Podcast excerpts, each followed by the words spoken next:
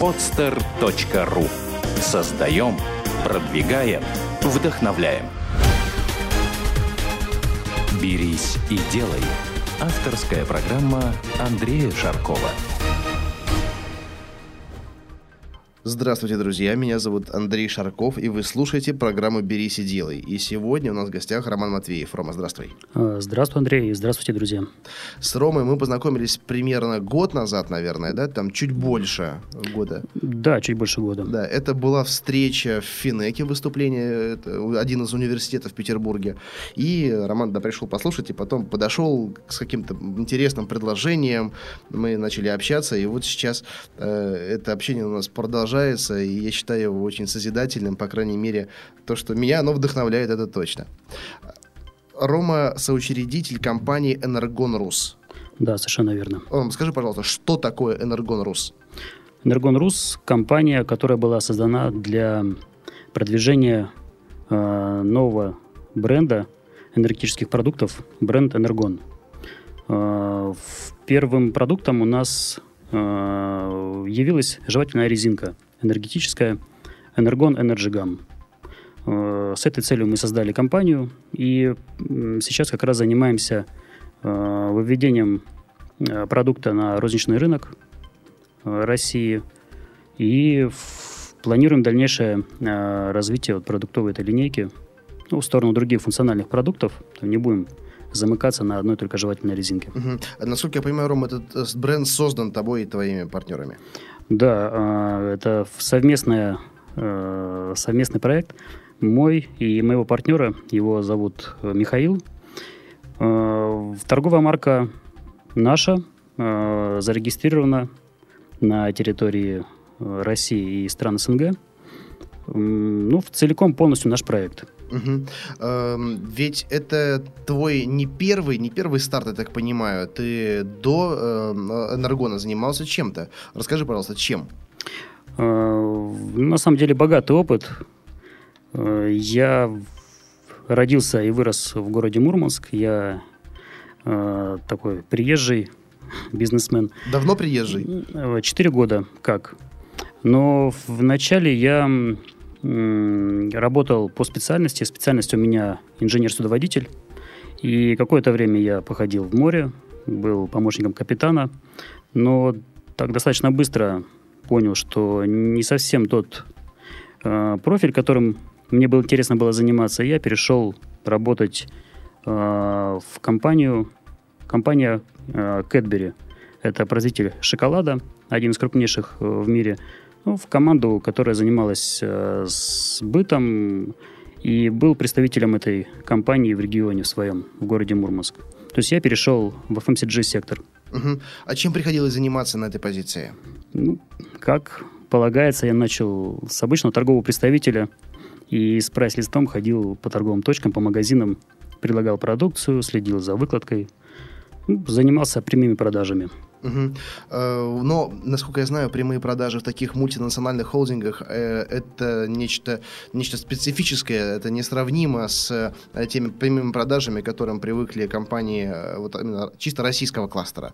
Я общался одно время, когда приехал в Ижевск с организатором того мероприятия, которое я посетил, Игорь его зовут, и он работал, и по-прежнему работает, я вот не помню, то ли Джонсон и Джонсон, то ли то ли что-то вот, какие там еще такие крупные FMCG э, проекты есть. Ну, в общем, ты понял. Вот из этой серии, там, где Unilever, да, Джонсон mm-hmm. Джонсон, Procter, а Procter Gamble, вот. Монстр. Да, и э, он мне рассказывал о совершенно интересной просто специфике обучения, да, э, стандартизированного при этом процесса, э, который отлажен, ну, настолько, что э, менеджеры, допустим, там, в Испании, Франции, Германии, России э, пользуются одинаковыми технологиями, да, и эти знания ему очень помогают сейчас уже развивать свои проекты. Э, вот скажи, какой опыт тебе дал э, дало это сотрудничество и эта работа? И считаешь, что ты его положительным созидателем или, или наоборот это тебя стормозило, ты считаешь? Может быть, такая позиция? Нет, конечно, когда за спиной стоит такая крупная компания с таким э, опытом и с такими наработками, гораздо легче идти в магазин и предлагать продукцию. Конечно же, есть обучение, конечно же, оно основано на опыте продаж в других странах. А учитывая, что это был 2003 год, а, то на тот момент у российских производителей в принципе не было такой системы а, продаж, как у западных компаний. Поэтому это замечательная школа, которая учит и как э, переговорам, она учит постановке целей для себя, она учит работе в команде и впоследствии управлению этой команды. То есть это колоссальный, очень нужный и самое главное, что это правильный опыт. А, и вообще, как это проходило обучение? Сразу эм, в полях или сначала была теория, а потом уже практика? Э, в моем случае я сразу отправился в поля на ознакомительную э, работу, а потом уже по результатам первых нескольких дней проводились тренинги, и они чередовались. Э, то есть неделя тренингов, пару месяцев работы, неделя тренингов, пару месяцев работы, и постоянно э, в таком режиме э, все мои слабые стороны, там какие-то недостаток компетенции, они э, с помощью обучения там, выводились на новый уровень. И достаточно быстро меня внедрили в эту систему продаж. Угу. Как долго ты проработал? Э, работал в компании Кэдбери порядка двух лет. А потом были другие компании, также из э, того же сектора FMCG. Это и пивоварня Москва Эфес, тоже одна из крупнейших производителей пива Эфес и пива Старый Мельник. Были российские компании. И до, проработал я до 2006 э, года, по-моему. Потом я перешел работать в банковский сектор – Потому что на тот момент как раз э, очень бурно развивался сектор потребительского кредитования, угу. и банкам требовались э, специалисты, которые могут работать с клиентами, которые могут э, руководить продажами, которые могут организовать продажи банковских продуктов. Ну, банки до этого работали по схеме клиент сам придет, сам купит, а здесь пришлось идти в народ. Ты знаешь, так работает половина компаний, по моему ощущению. Ну, наверное, наверное. Но, слава богу, у меня был опыт все время работы в таких э, отделениях, которые занимаются продажами. Поэтому, ну, мой опыт пригодился. И я перешел работать в банк, в Альфа-банк, занимался как раз потребительским кредитованием. Потом возглавил это направление в Мурманске. И в 2008 году я переехал э, в Санкт-Петербург, по сути, перешел работать в банк Уралсиб, и это как раз послужило поводом переезда сначала в город Выборг, а потом и в Санкт-Петербург. Угу. Ну, чтобы слушатели пони- понимали, э, Петербург и Выборг это сколько там, 100 километров? 130 километров. 130, да. Но от Выборга 20 минут до Финляндии. Это бли- ближе, наверное, Финляндии, чем Петербург, наверное, а, а точно. И многие жители Выборга, они э, за продуктами ездят в Финляндию в будний день. Я знаю, так, честно да, об Да, согласен. В призму. Вот. Ромс, хорошо, смотри. И, значит, э, ты перешел из FMCG сектора в банковский сектор. Ключевой компетенцией продолжали быть продажи, я так понимаю. Вот. И насколько вообще разными были эти поля? Здесь на самом деле продажи, они всегда остаются продажами. И это, я думаю, утверждение оно будет э, для любых э, рынков, для любых бизнесов. Это продажа, это работа с клиентами, это преодоление возражений – поэтому вот в целом компетенции мои вот на 100% совпали с э, потребностями банков. Но добавилось сюда то, что все-таки банковский продукт, э, то есть я продавал деньги. Это какая-то специфика, там у клиентов несколько другие потребности, несколько другой статус этих клиентов, что, в общем-то, зачем я, наверное, и пришел. Мне uh-huh. очень э, понравился статус банковского работника, э, костюмы, э, владельцы компаний, круг общения. Вот. Э, поэтому, конечно, есть отличия, но в целом все-таки это продажи продуктов. Я считаю, что продажа это та компетенция, которая, ну, не знаю, номер один в моем понимании сейчас. Потому что э, ни одно производство не может быть без продаж. Э, ни одна компания, провайдер услуг тоже не может быть без продаж. А вот продажи могут быть без какой-то инфраструктуры. Потому что грамотная компания, которая оказывает эти услуги, или люди, обладающие компетенцией в этой области, да, они смогут реализовать ее везде. Ну вот. Но есть и, конечно, полярные точки зрения. Но я так понимаю, что в какой-то момент, наверное, ты понял, что ты умеешь продавать. Так почему, зачем же продавать э, чужие продукты и услуги, если можно продавать свои? Или вот какой был момент, когда ты решил, э, что надо работать уже все на себя? Это плавно произошло? Или ты в какой-то момент проснулся и сказал, все, с завтрашнего дня вот продаю свой продукт. И как вообще идея пришла э, продавать энергетические продукты? Ну, э, сначала, конечно, у меня не покидала вот мысль во время работы э, в банке о том, что хотелось всегда чего-то большего, хотелось э, какой-то самостоятельности. Постоянно мне не устраивали какие-то моменты решения руководства. Тот не давало мне покоя и постоянно искал вот ответ на этот вопрос. Э, почему я э, никак не могу успокоиться, постоянно что-то ищу для себя новое. В какой-то момент появился очень интересный продукт, связанный с инвестициями – и с торговлей на бирже у меня появились э, знакомые ребята, трейдеры, которые достаточно успешно торговали на бирже. Я попробовал сам э, небольшие суммы, отдал их в управление, получил хороший результат и поделился, не знаю, со знакомыми, с друзьями о том, что вот есть такая схема. Э, ребят моих знакомых заинтересовало, и они предложили то же самое сделать, но только работать не напрямую с трейдером, а через меня. А, поскольку им особенно не хотелось вникать в этот процесс. И потихонечку я стал таким тоже провайдером услуги по инвестированию, а, по работе на бирже. Объемы достаточно быстро выросли, результаты были неплохие.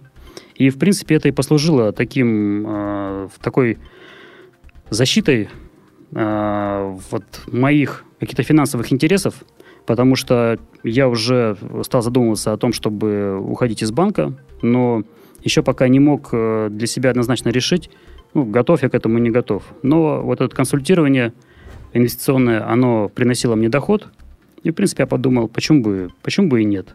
Я просто ушел э, в свободное плавание – и к этому моменту у меня уже э, достаточно было знакомых. Э, мы уже э, дружили с моим сегодняшним партнером, с Михаилом.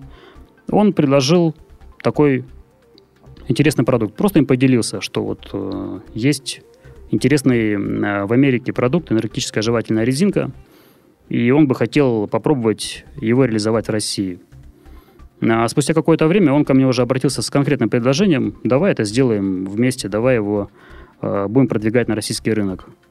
И вот так, в принципе, эта идея родилась.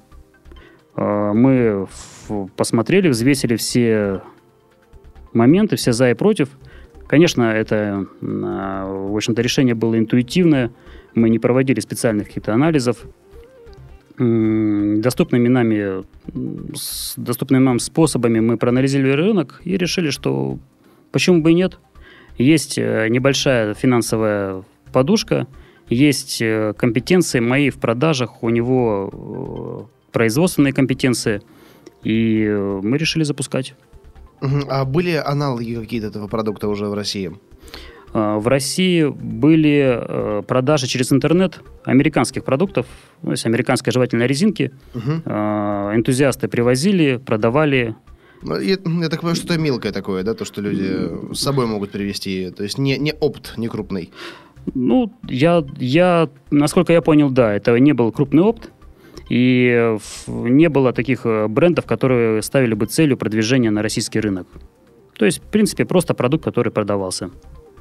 Угу. И какие были первые шаги, а, когда вот ты понял, что хорошо, продукт устраивает, и сколько прошло времени от э, этого определения до первых конкретных действий? А, до первых конкретных действий прошло ну, порядка месяца, а, поскольку продукт, все-таки наша цель была продвижение продукта на рынок, необходимо было соблюсти определенные формальности, это пройти сертификацию продукта. э, все-таки создать компанию. И на это потребовалось определенное время. То есть мы с Михаилом компанию зарегистрировали в 2011 году, в августе месяце. Э, как раз полгода потратили на то, чтобы пройти все сертификации и согласования. Сложно ли было это? А, ну, это было непросто делать первые шаги, а, потому что, хотя все эти органы открыты, Ростест, э, туда совершенно спокойно можно прийти, подать заявку, но, конечно, есть определенные формальности, и начинать было нелегко. А, этим занимался Михаил, он э, поначалу тратил много времени, но постепенно все-таки появились уже компетенции, появились выстроились отношения, так что потом дальше уже пошло быстрее. Но в любом случае мы а, свой первый продукт получили в России а, в конце 2011 года угу. в декабре. Это была тестовая партия и для сертификации или уже какой-то объем, который можно было реализовать? Ну, поскольку мы производим продукт в США, то там не может быть э, небольшой партии, которую сюда привезти, просто попробовать. Все-таки это уже был объем порядка э, около одной тонны э, продукции, и мы нацелились уже на продажи. Предварительно я провел мониторинг розничных магазинов, наших потенциальных клиентов, переговорил и понял, что, в общем-то, с продуктом можно к ним заходить, Поэтому мы э, заказали минимально допустимую да, для, для производства такой продукции партию, но это уже был достаточно серьезный объем. Угу. И продавать решил сразу через, эм, через ритейл, то есть не самостоятельно, там, через сайты, через группы, да, а сразу по-крупному, так, чтобы любой человек, который заходит в магазин, мог это купить. Это наша цель э, завоевать российский розничный рынок, поэтому, конечно, я нацелился на, сразу на ритейл, но для начала я выбрал такую узкую э, нишу. Это магазины на АЗС. Угу. Поскольку наш продукт, он все-таки энергетический, он э, помогает человеку бороться с усталостью, и водители – это та аудитория, которым он наиболее подходит и э, очень помогает. Mm. Насколько я знаю, ты ведь э, тестировал продажи не в Петербурге сначала? Э, да, сначала мы решили протестировать на регионах, для того, чтобы те ошибки, которые мы допустим, чтобы они, в общем-то, там остались, чтобы не, не портить картину э, в Санкт-Петербурге и, скажем, в Москве. Поэтому мы попробовали город Мурманск, мой родной город. И, конечно же, там все легче делать. Знаешь э, каждого второго жителя и знаешь всю Э, все магазины, все заправки, всех дистрибьюторов. Здесь, так понимаю, пригодился твой опыт работы в Кэббере как раз. То, да. о чем я спрашивал в самом начале. Конечно, я в первую очередь обратился в те компании, с которыми я уже работал, и к тем дистрибьюторам, которые э, были уже мне знакомы, которые меня знали. Угу. Это я к тому сказал и сделал на этом акцент, что, э, друзья, все ваши профессиональные навыки, контакты, связи, знания, они могут быть, могут быть очень полезны, когда вы определитесь уже с каким-то бизнесом, да, и те клиенты, которые работают с вами, могут работать э, уже с вами в статусе предпринимателя, а те сети, с которыми вы работали, например, как торговый агент, да, или там мерчендайзер, э, уже с удовольствием будут работать с вами и больше доверия проявят, когда вы предложите свой конкретный продукт. Вот. Э, я понимаю, Ром, у тебя уже, тебе уже не интересны были какие-то мелкие э, продажи там на единичных точках, да, что это должно быть супер-гиперы и сети как минимум. Там очень много специфик, с которыми сейчас вот я сталкиваюсь, и в том числе благодаря тому, что ты знакомишь э, с нужными людьми, потому что я пока работал только с сувенирными сетями, с фуд-ритейлом еще пока не работал работала. Там, конечно, свои правила. И наверняка сейчас нас слушают люди, э, у которых есть какой-то продукт, который хотят они точно так же реализовать через сети, через магазины. И точно так же думают, что продукт достаточно поставить, клиент сам придет и все купит. А сети возьмут это с огромным удовольствием, будь то это что-то из категории продуктов питания или каких-то э, непродуктовых э, категорий. Можешь немножко приоткрыть завесу вообще, с чем предстоит столкнуться, как вообще входить в эти магазины, магазина, как продавать, как позиционировать и какие там подводные камни есть? А, ну, я, наверное, а, так сразу скажу как есть на самом деле продукт, ваш продукт нужен вам и, возможно, нужен вашим потребителям. А дистрибьюторам и сетям он изначально не нужен. Никто не стремится развивать новые направления, никто не стремится э, вкладываться в новый продукт. Э, поэтому очень иногда бывает сложно доказать, что ваш продукт нужен той компании, которая, в принципе, на ней может зарабатывать. Э, будь это посредник, оптовик или дистрибьютор, будь это розничная сеть, если вы приходите в эту компанию, то ваше предложение может оказаться сотым в очереди, и вам предстоит, в общем-то, побороться за то, чтобы ваш продукт появился в ассортименте магазина, либо в ассортименте дистрибьютора. И это все при тех обстоятельствах, что ваш продукт может быть каким-то просто суперическим, уникальным. Э, менеджеры по закупкам смотрят на, не, на это все, как правило, рыбьими глазами и смотрят на другое, не на продукт, а уже на те условия, которые вы предложите, или э, на вашу реакцию на те условия, которые они вам предлагают. И эти условия зачастую очень жесткие. Абсолютно верно. Э, условия бывают очень жесткими. И, конечно, своеобразный заградительный барьер для того, чтобы вы э, сами понимали те риски, на которые вы идете. И, э, опять же, сеть или дистрибутор, они страхуют свои риски, потому что берут на себя обязательства. И если вы их подведете, то репутация э, вещь такая. Ром, еще расскажи про специфику работы с сетями напрямую и через дистрибьюторов.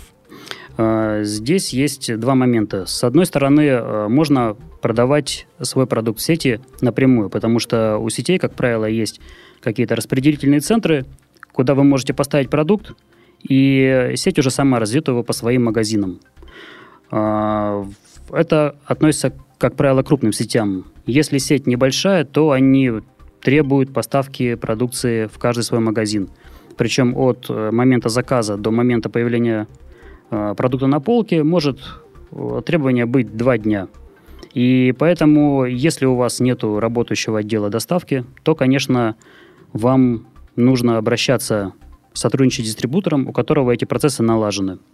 Они все грамотно развезут, все сделают так, как требует магазин, проконтролируют выкладку, проконтролируют э, дальнейшее размещение товара на полке и всевозможные возвраты, оплаты и все вот вытекающие последствия. И документы в том числе, я так понимаю. То есть они, по сути, являются посредником, прослойкой между производителем, поставщиком, да, и э, уже торговой сетью. Вот по моему опыту бывает какой-то нюанс просто в оформлении товарной накладной э, является причиной для отказа в приемке целой партии. Если, например, там просто не указано количество мест, то есть коробок, да, переводя на человеческий язык, э, который привез водитель. Указана общая, общая, общая партия, общий тираж изделий, а вот э, нету количества коробочек, в которых это все расфасовано. И все, и вас разворачивают, и нужно уже переделывать накладные, и это, сами понимаете, куча времени, куча проблем. Или либо из офиса приезжает человек на такси уже с накладной, какой-то правильно переделанный. Ну вот у нас именно так получалось, когда мы только начали выходить на небольшие региональные сети. Да, совершенно верно. И если вы не успеете быстро все исправить, то вы можете выпасть э, за те рамки, которые сеть отвела на поставку, и, в общем-то, попасть на штраф. Да, штрафы какие могут быть?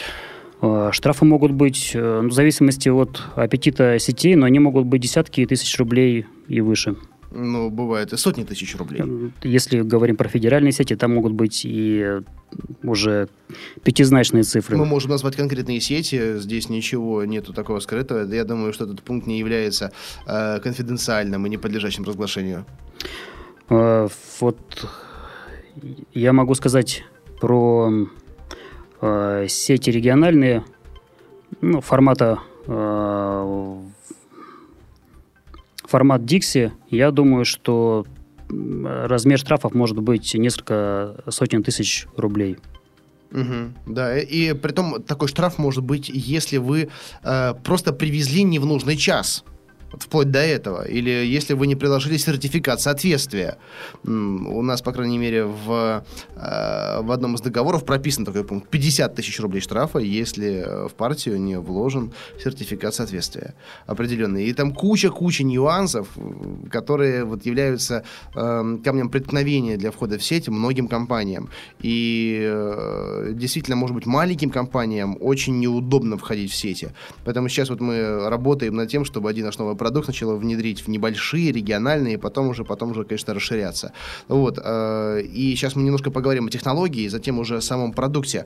Э, Ром, вот с каким, с каким примерно запасом я имею в виду запасом мощности, запасом э, финансовым, э, нужно входить в сеть так, чтобы не облажаться, говоря прямым языком, так, чтобы не закрыться буквально через месяц, потому что, я знаю, бывают компании в сети вошли, и просто потом сама компания испытывает очень большие проблемы. Да, совершенно верно. У многих компаний как раз возникают финансовые проблемы после их такой массовой экспансии в сети, когда они вошли, а, они заплатили за вход, они... Э, Плата за вход, можем сразу прокомментировать, что такое. Плата за вход. Э, все, практически все сети, все э, более-менее крупные игроки, они просят определенную плату за то, чтобы поставить ваш продукт к себе на полку. Как правило, он рассчитывается, исходя либо на магазин, либо на, одно, на одну кассу, как в нашем случае, поскольку наш продукт, он для прикассовой зоны. А, если мы говорим про небольшие магазины, опять же, формату дома, а, если для Санкт-Петербурга, то вы наверняка встречали магазины Кир-24, Морковь, вот такого а, небольшие магазины самообслуживания. В таком формате плата за вход может достигать от 500 рублей до 2000 за одну кассу, за одну позицию вашего ассортимента. В одном магазине. В одном магазине. Да, сети, как правило, состоят из 15-20 магазинов и дальше есть большие сети, у которых э, больше сотни магазинов. Да, то есть, ребят, чтобы было понятно, допустим, сколько касс э, в среднем в таких магазинах среднего формата? Порядка двух-трех касс. А, 2-3 кассы. Ну, 2-3 кассы это небольшие не, это, это немного, да. Но если больше формат, то э, вот все, что вы видите возле кассы, имейте в виду, что кто-то заплатил за это. Если, допустим, вы стоите в супермаркете и там 20 касс, э, то, значит, вы умножаете плату за вход на количество касс, да, там 20 э, на, на 2000, например, да, или на 1000, э, и затем на количество точек, на количество магазинов в этой сети, и примерно получаете уже калькуляцию. Но это еще относительно небольшие цифры, потому что я знаю, есть э, там и десятки, и иногда сотни тысяч за позицию. Ну, если мы э, посмотрим на сети э, федерального масштаба, ну, Окей, Карусель, Лента, то э, за одну позицию вам э, необходимо будет заплатить ну, порядка 15-12 тысяч рублей за год на одну кассу. То есть, э, если вы зайдете в магазин «Карусель», увидите там 40 касс. Даже если вы поставите свой продукт э, не на каждую кассу, потому что, как правило, работает около 12-15 касс э, в магазине, то 20 касс по 15 тысяч рублей, и один магазин вам обойдется в 300 тысяч, если я правильно посчитал. Вот. Если этих магазинов 10, то будьте готовы заплатить 3 миллиона за вход угу. гипермаркета только в одном городе. Да, это невозвратные суммы при том. То есть вы заплатили и все. Да, и более того, иногда э, действует определенный испытательный срок для вашего продукта. Он может быть э, 3 месяца, может быть полгода, в течение которого сеть наблюдает за продажами. И если вы чем-то ее не устраиваете, вас могут попросить удалиться с полки, и эта сумма к вам не вернется. Да, и при том, э, сами понимаете, что учитывая наши, э, скажем так, регионально-национальные специфики, э, это решение может быть стимулировано третьей стороной. Вашим конкурентам, например. Э, вот, да, если, скажем, ваш продукт для прикассовой зоны, где э, работают такие монстры, как э, Дирол, как Ригли, то, конечно же, острая борьба за само полочное пространство, и они всячески будут стараться, э, чтобы вас э, на полке не, не было. Да, да. Вот. И э, еще есть ретро-бонусы, помимо штрафов, мы уже поговорили, да, ретро-бонус это, по сути, ну, такая официальная форма отката, которая по факту продажи, по крайней мере, производится. Простым языком так можно сказать, я думаю. Да, совершенно верно. Финансовая нагрузка очень большая, и вход в сети это должно быть очень взвешенное решение. Кроме самого товарного запаса, чтобы обеспечить эту сеть, должна быть достаточно такая финансовая прослойка, должен быть хороший э, cash flow постоянно от продаж, который вы можете использовать. Все-таки э, сети – это такой самый, самый трудный, наверное, э, в, самый трудный канал продаж для продукта. И в него уже входят, когда, в принципе, все бизнес-процессы налажены, когда вы уже стоите в других более мелких магазинах, и э, когда вы можете себе позволить такой шаг. Угу. Ром, э, смотри, э, по поводу сетей, понятно, ты выбрал такой формат продвижения продукции, но чтобы твой продукт был узнаваемым, чтобы его покупали, там же работают другие механизмы еще, маркетинг и прочее. Как ты решал эти вопросы со своим продуктом? Ну, для начала а, чтобы он был узнаваем, все-таки лучшая реклама – это товар на полке, да, это распространение. А, мы распространялись и старались, и сейчас стараемся это делать через АЗС, как я уже говорил, наиболее удобный для нас канал. А, по поводу продвижения рекламы вопрос тоже достаточно непростой, потому что он требует бюджетов. И бюджеты эти тоже не маленькие. И у компании на начальном этапе, как у нас, таких бюджетов не было – да и сейчас мы, в принципе, э, не готовы выбрасывать большие деньги на рекламу. Поэтому для себя выбрали э, пока что путь, э, мы анализируем рынок, мы выступаем, наша компания, в качестве эксперта, то есть эксперта по этому рынку энергетиков, не напитков. И сейчас уже ну, было несколько публикаций, в СМИ, и мы участвуем в проекте «Стать коммерсантом», который проводит э, издательство «Коммерсант», секрет фирмы. То есть э, в нашем случае мы продвигаем и себя как экспертов рынка, мы продвигаем наш продукт на всевозможных, всевозможных мероприятиях, где можно заявиться, поучаствовать там, в ночных показах, планируем быть спонсорами стритрейсинга. И везде, где есть наши покупатели, для того, чтобы они могли попробовать, оценить и впоследствии уже э, покупать его в магазинах. Вот э, зная преимущества твоего продукта, мне на самом деле э, не до конца понятно, почему вы не используете э, вот этот фактор контраста да, относительно продуктов-заменителей, когда можно, э, не называя конкретные марки, да, но обобщая их под категории, объяснить э, их несовершенство да, и преимущество именно вашей жвачки просто многие не знают э, по поводу энергетиков. Расскажи, Ром, пожалуйста, вообще, что такое энергетики и почему жвачка лучше, чем энергетик?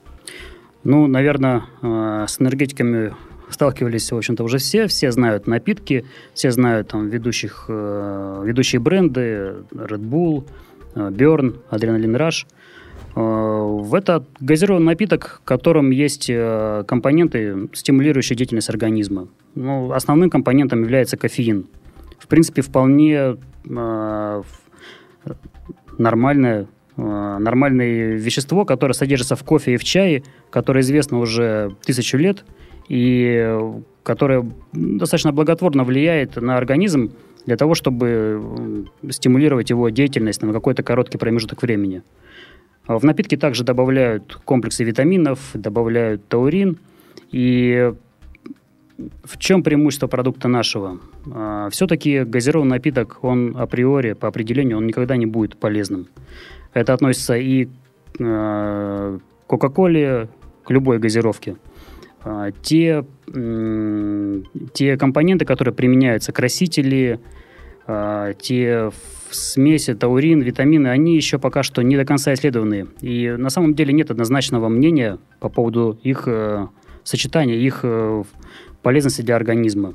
Все-таки кофеин, он известен, а сочетание кофеина с таурином – это уже вопрос к медицине, и наверняка полную информацию мы получим спустя какое-то время. Поэтому В своем продукте мы не стали использовать такие э, препараты неизвестные. В нашем продукте есть только кофеин.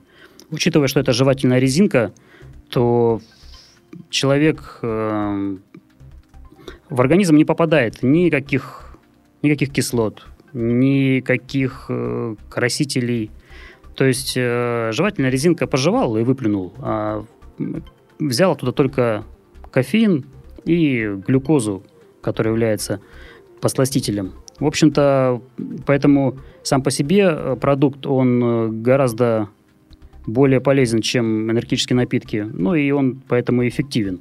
И я вот вообще, насколько э, слышал там по слухам, э, люди, которые работают на заводах по розливу этих энергетиков, да, они работают в очень, очень защищенной одежде, и э, резиновые сапоги меняют очень часто, потому что их разъедает.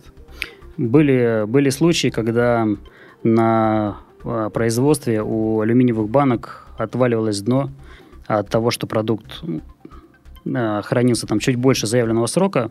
То есть на самом деле часто используют такие достаточно агрессивные смеси в напитках. Угу.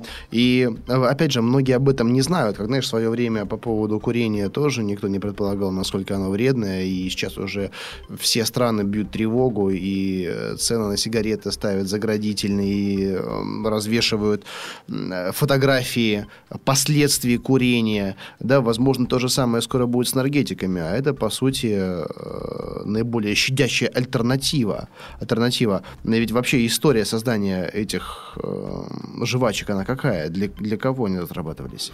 А, продукт в свое время был создан в США а, для, для армии, для спецназа, а, который работает там, в жестких условиях ночных операций. Достаточно долго проводилось исследование, тестирование продукта. И в начале 2000-х годов он появился как продукт для армии. Он вошел в паек, он был применялся в Афганистане и в Ираке. Э, очень хорошие были отзывы со стороны самой, э, самой армии.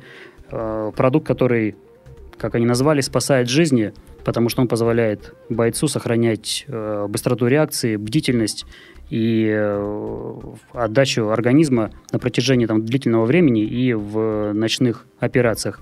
Поэтому продукт был создан для армии. Потом компания, создатель этого продукта, она, конечно же, его коммерциализировала, и появился э, продукт для э, широкого рынка. И в Америке очень быстро э, такие продукты становятся популярными, они тиражируются, они э, быстро набирают обороты, там достаточно много брендов, э, у них э, рынок вообще энергетиков уже приближается к 11 миллиардам, ну, куда входят и напитки, и изотонические напитки, и жевательная резинка. А, кофеин добавляют не только в жвачку, есть и энергетические леденцы, есть энергетическое мясо, перки-джерки, есть э, чипсы, семечки, зубная паста. Спектр очень э, широкий, но это Америка. Да. Э, в Европе, конечно, уже продукт не настолько еще популярен. Э, Япония, Китай также есть э, в продаже, но не настолько он популярен, как в США. Ну, ну вот в России не было совсем. Даже зная то, что сейчас я от тебя услышал, наши слушатели услышали, уже хочется вообще попробовать, что это такое.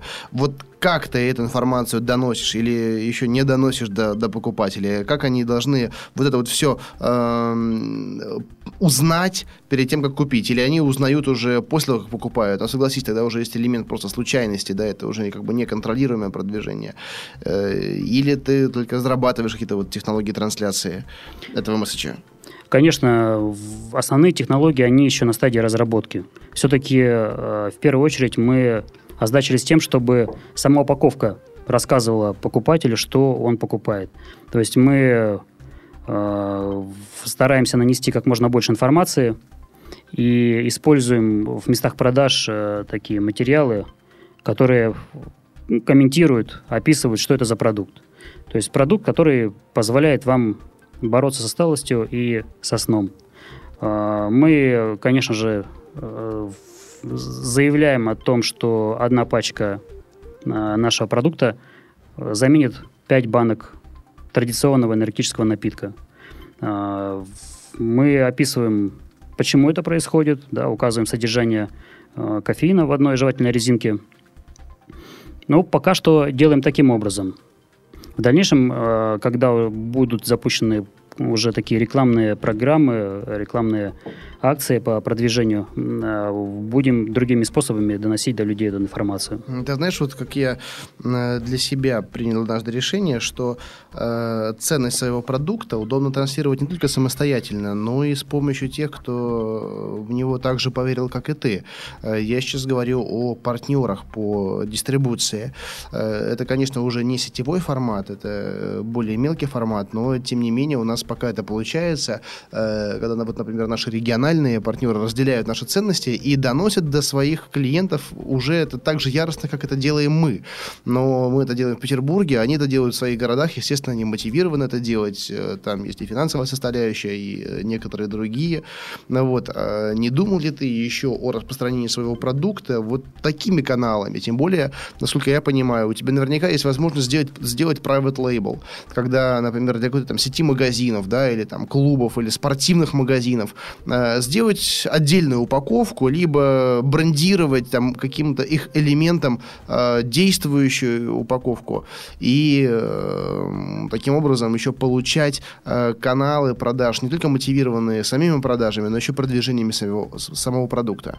Да, конечно, а, есть такой вариант развития, и более того, даже на самом начале э, вот нашего пути как только мы пришли к первым нашим клиентам на одной сети ЗС, рассказали про продукт, э, сразу же поступил вопрос, а рассматриваете ли вы вариант изготовления под э, собственной торговой маркой, то есть под маркой торговой маркой самой сети АЗС продукт. Я думаю, ты можешь назвать э, программу не рекламного характера, чтобы просто наши слушатели представили, э, ну, отождествление было продукта и концепции самой сети заправок.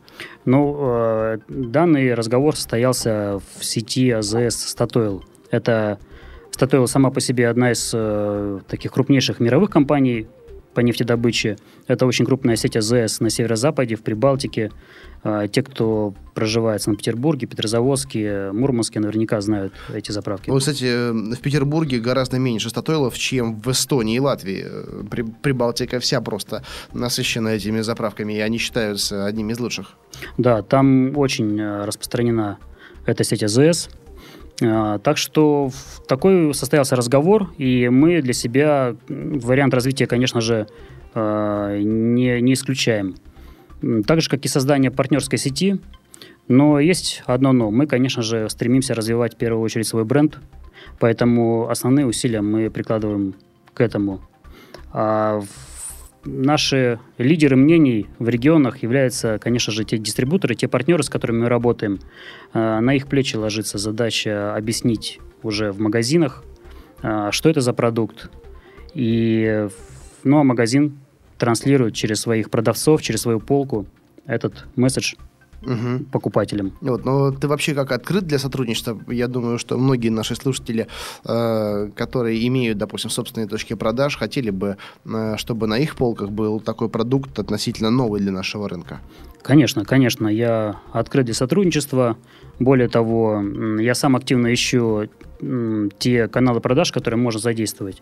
В том числе я использую для этого подкасты Андрея Шаркова, слушаю, и те люди, которые э, здесь выступали до меня, в частности, э, сеть э, магазинов Велодрайв, сейчас это уже наши партнеры, мы тестируем продажи продукта в нескольких магазинах.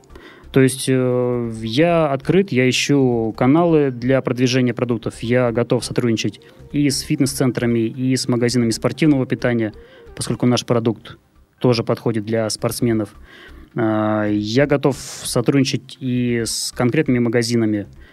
А, если я не смогу это сделать из Санкт-Петербурга, то я, конечно же, а, смогу замкнуть на наших партнеров в регионе, чтобы ну, оптимальная была вот цепочка по поставке продукции. Ну, я думаю, что кому интересно, то ты можешь оставить в комментариях выпуску свои координаты, контакты, и э, с тобой могут связаться наши слушатели, если вдруг э, им захочется сотрудничать. Вот, э, Ром, э, по поводу каналов продвижения э, примерно уже ясна ситуация.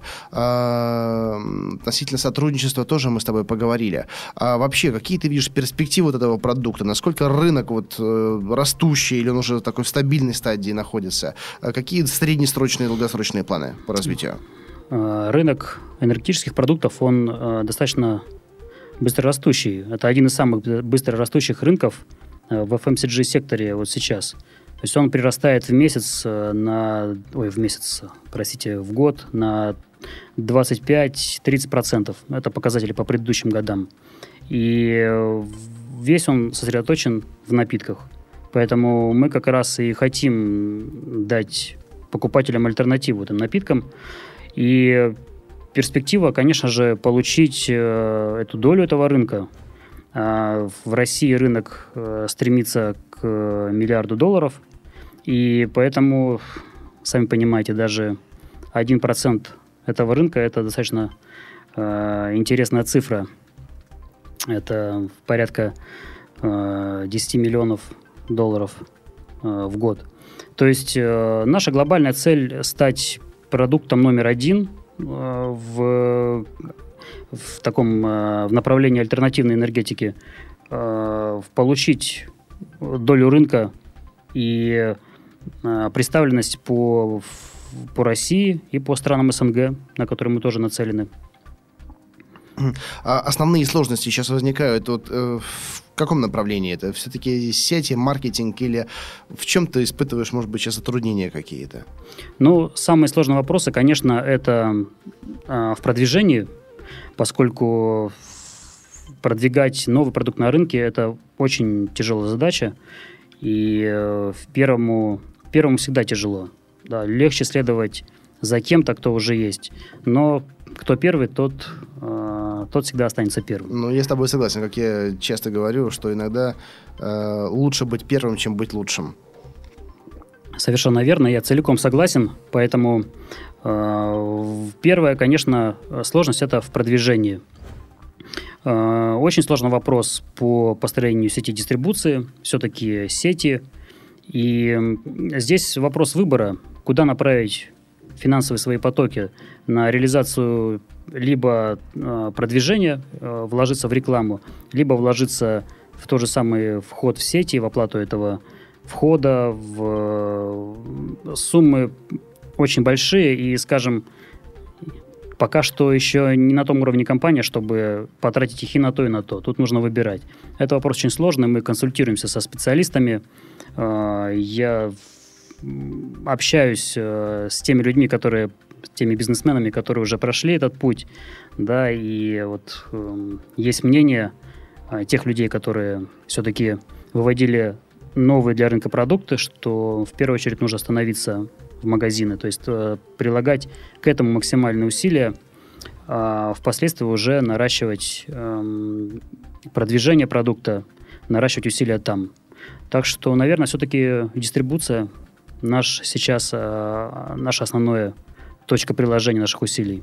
Ну вот, пожалуй, знаешь, это та позиция, которую сейчас э, я потихонечку примеряю на себя, потому что я всегда шел от обратного. То есть мне интересно было создать продукт, э, который стал бы популярным, и, и была иллюзия того, что его уже будут покупать. Но когда мы встали э, в первую сетку э, сувенирную, да, в, ну, книжно-сувенирную, буквоед, э, мы обратили внимание, что огромное количество покупателей, люди, которые впервые видят наш продукт, да, и вот это вот позиция, она оказалась не совсем, не до конца оправданной.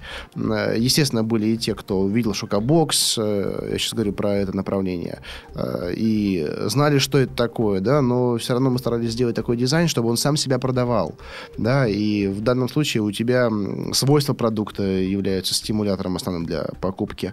Ну, вот. И люди видели, покупали, и сейчас Сейчас я потихонечку уже вот делаю акцент на этом, создаю такую упаковку, чтобы она сама себя продвигала без внешнего продвижения, дополнительного.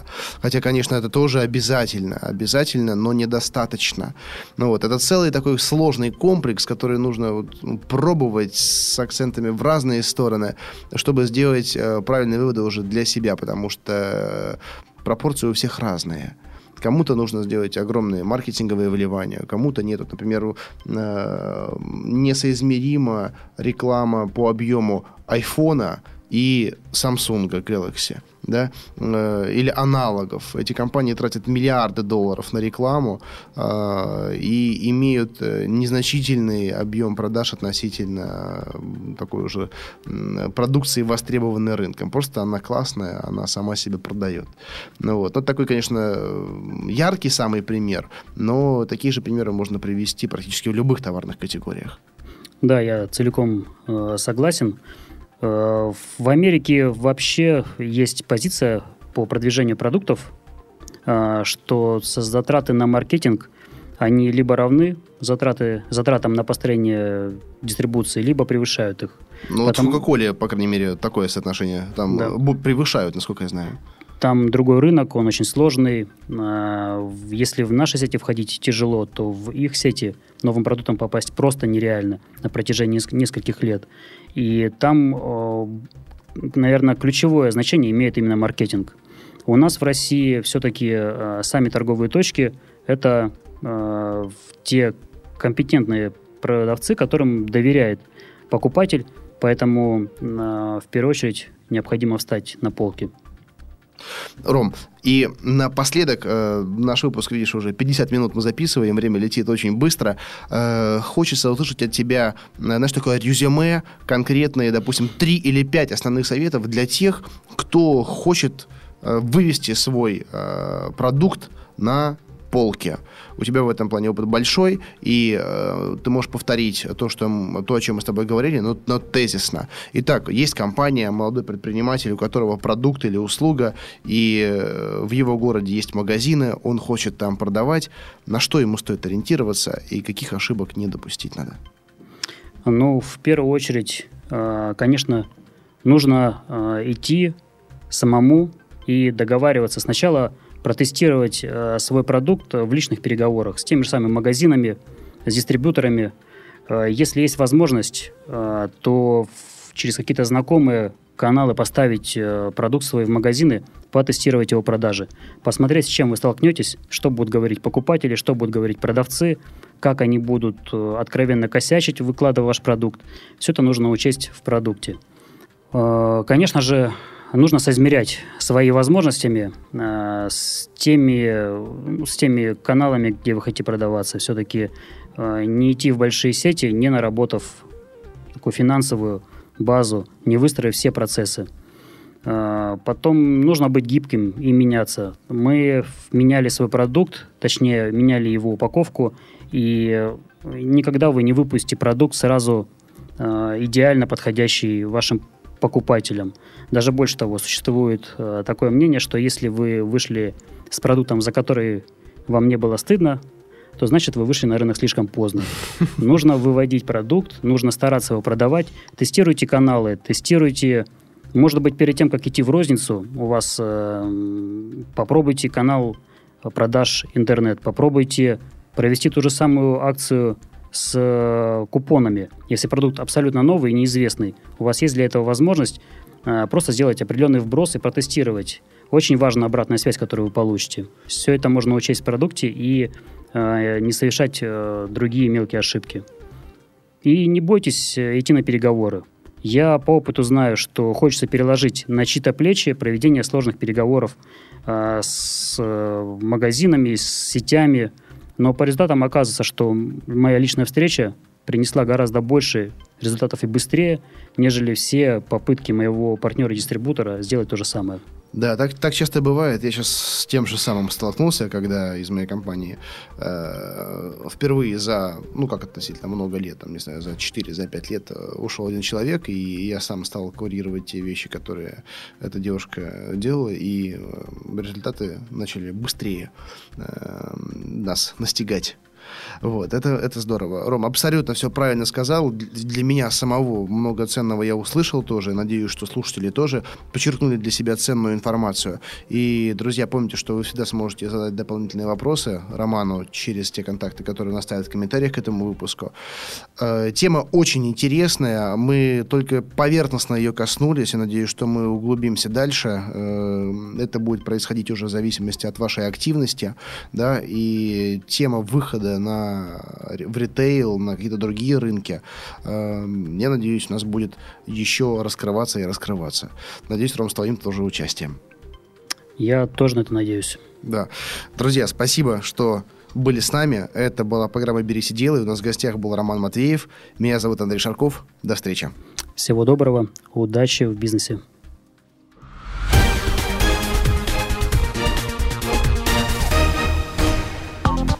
Сделано на podster.ru Скачать другие выпуски подкаста вы можете на podster.ru